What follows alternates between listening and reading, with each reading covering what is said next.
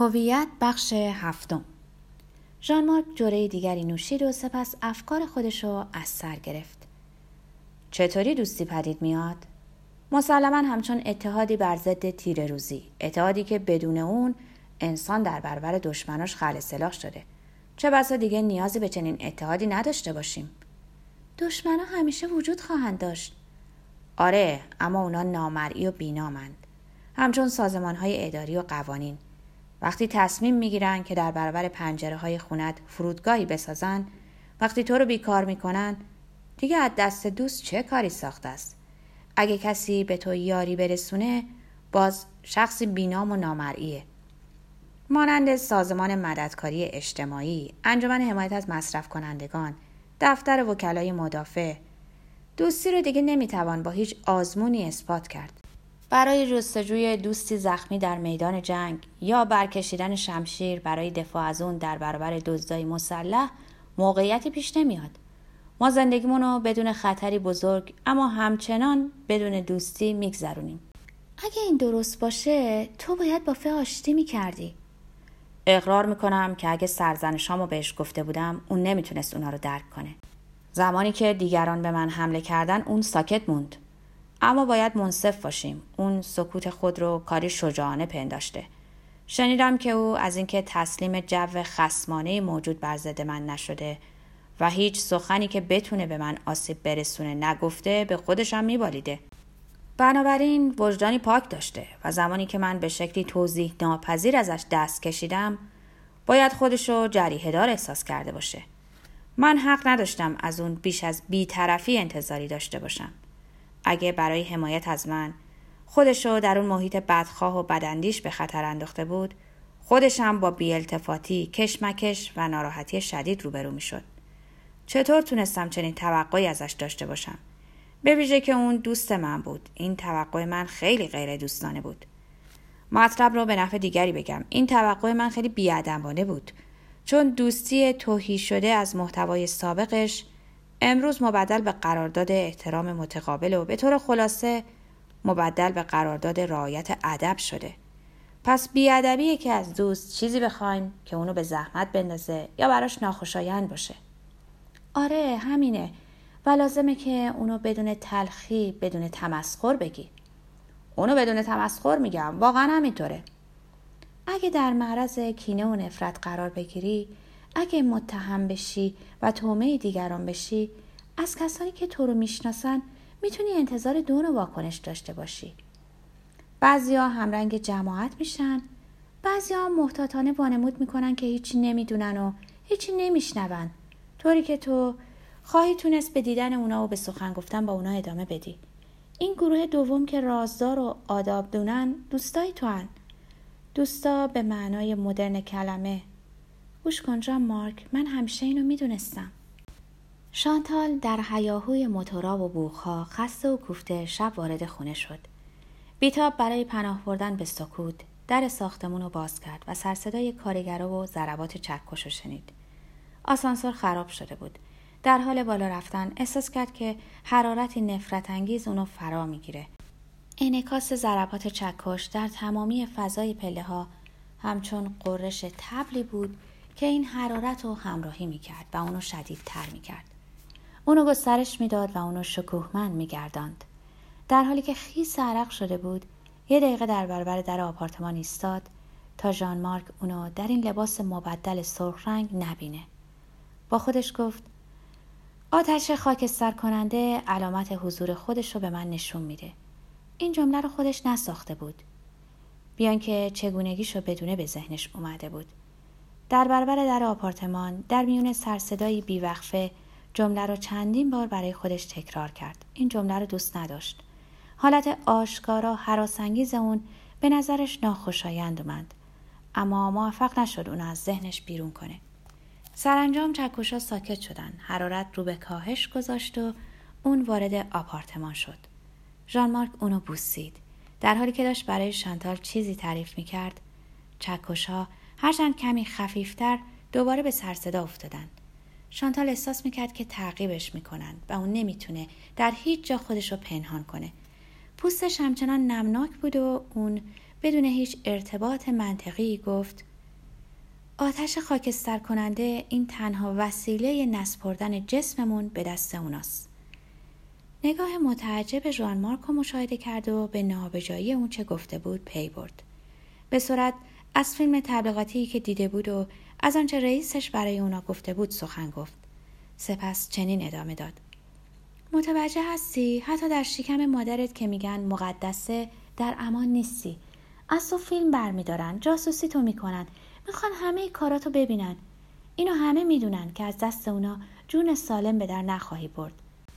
حتی پیش از تولدت هم نمی‌تونی از دستشون فرار کنی. همچنان که پس از مرگت در چنگ اونا خواهی بود.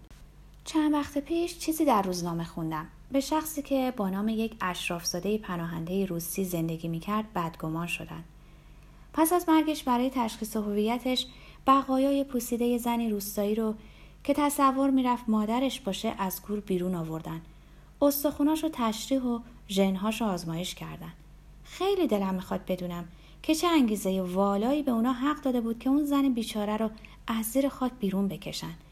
برهنگی اون این برهنگی مطلق این فوق برهنگی اسکلت رو جستجو کنن ژان مارک چیزی که احساس می‌کنم فقط کراهت و انزجاره تو داستان سر هایدن رو می‌دونی؟ اونو از جنازه‌ای که هنوز گرم بود جدا کردن تا دانشمند دیوونه بتونه مغز به دقت وارسی کنه و محلی رو که نبوغ موسیقی در اونجا نهفته بود معلوم سازه. داستان انیشتن رو می‌دونی؟ اون در وصیت‌نامش تصریح کرده بود که جسمش رو بسوزونن. از خواستش پیروی شد اما شاگردش شاگرد وفادار و فداییش از زندگی کردن بدون نگاه استاد امتنا ورزید. بنابراین چشمای استاد رو پیش از سوزوندن جسد بیرون آورد و در بطری الکلی گذاشت. تا این چشما نظارگر اون تا واپسین دم حیاتش باشن. به خاطر همینه که بهت گفتم جسم ما تنها به مدد آتش خاکستر کننده می‌تونه از چنگ اونا بگریزه. این یگانه مرگ مطلقه. من هیچ گونه مرگ دیگری نمی‌خوام. ژان مارک من مرگ مطلق می‌خوام. پس از وقفه ای ضربات چکش بار دیگه در اتاق سرصدا به راه انداخت. تنها هنگامی که خاکستر شده باشم اطمینان خواهم یافت که دیگه این سرصدا رو نخواهم شنید. شانتال حالت خوبه؟ شانتال اونو نگاه کرد. سپس متأثر و منقلب پشت به او کرد. تأثیر او این بار نه از آنچه همکنون گفته بود بلکه از لحن صدای ژان مارک برمیخواست صدایی که آکنده از دلواپسی برای خود اون بود. روز بعد شانتال به گورستان رفت. همچنان که دست کم یه بار در ماه میره و در برابر سنگ گور پسرش ایستاد. وقتی که اونجا میره همیشه با پسرش سخن میگه و اون روز گویی نیاز داشت که فکر خودش رو به زبون بیاره و خودش رو توجیه کنه. پس بهش گفت عزیز من فکر نکن تو رو دوست ندارم یا تو رو دوست نداشتم.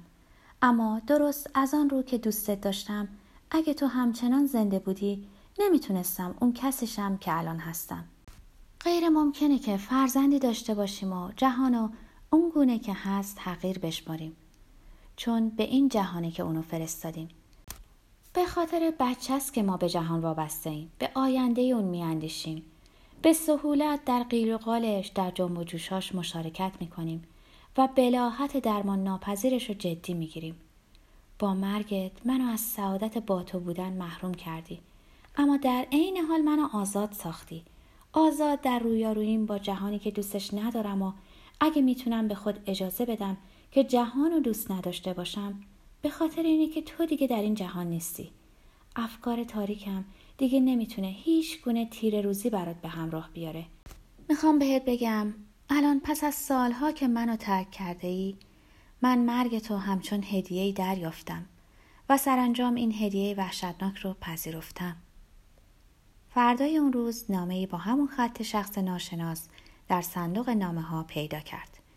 نامه به هیچ وجه سرسری و مختصر نوشته نشده بود و به صورت جلسه مفصل شباهت داشت. نویسنده نامه نوشته بود شنبه گذشته ساعت 9 و 25 دقیقه بود و شما زودتر از روزهای دیگه از خونه بیرون اومدید. عادت دارم شما را در مسیرتون به سوی اتوبوس دنبال کنم. اما این بار شما از جهت مقابل رفتین. چمدونی در دست داشتید و وارد مغازه لباسشویی شدید. خانم مدیر باید با شما به خوبی آشنا باشه شایدم به شما علاقه داشته باشه از خیابون اونو زیر نظر گرفتم انگار که گویی از حالتی خوابالوده بیدار شده باشه. چهرش تابناک شد.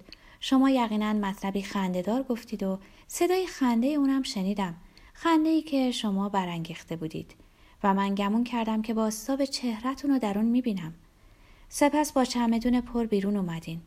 آیا بلوزتون در چمدون بود یا سفره هاتون یا زیر جامه هاتون به حال چمدونتون به من احساس چیزی رو می‌داد که مصنوعا به زندگی شما اضافه شده.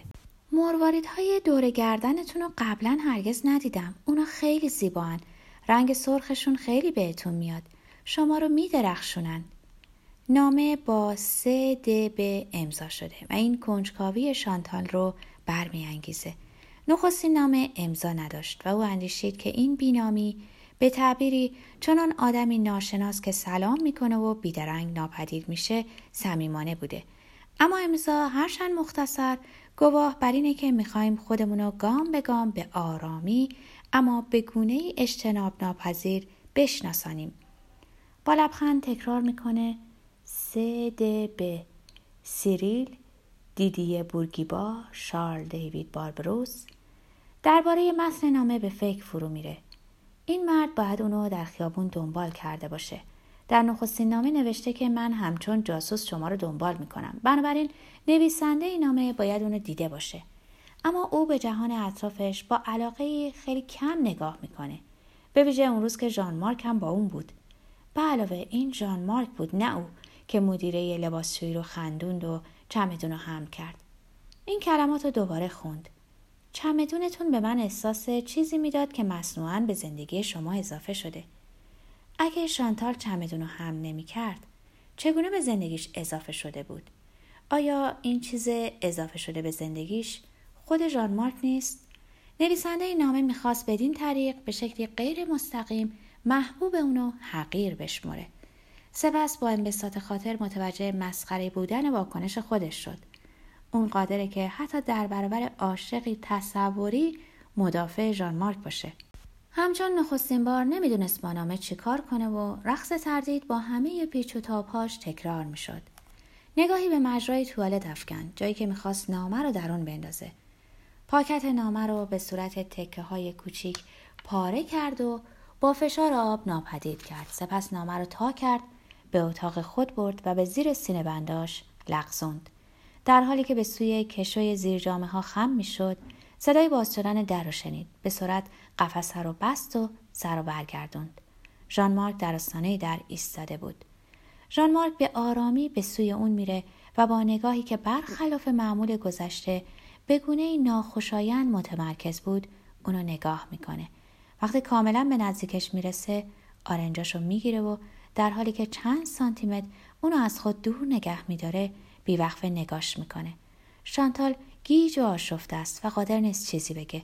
و هنگامی که حالت آشفته شانتال توان فرسا میشه ژان مارک اونو به خود میفشاره و با خنده میگه می‌خواستم پلک چشماتو نگاه کنم که قرنیهاتو میشوره. مثل برفاکنی که شیشه اتومبیل رو میشوره.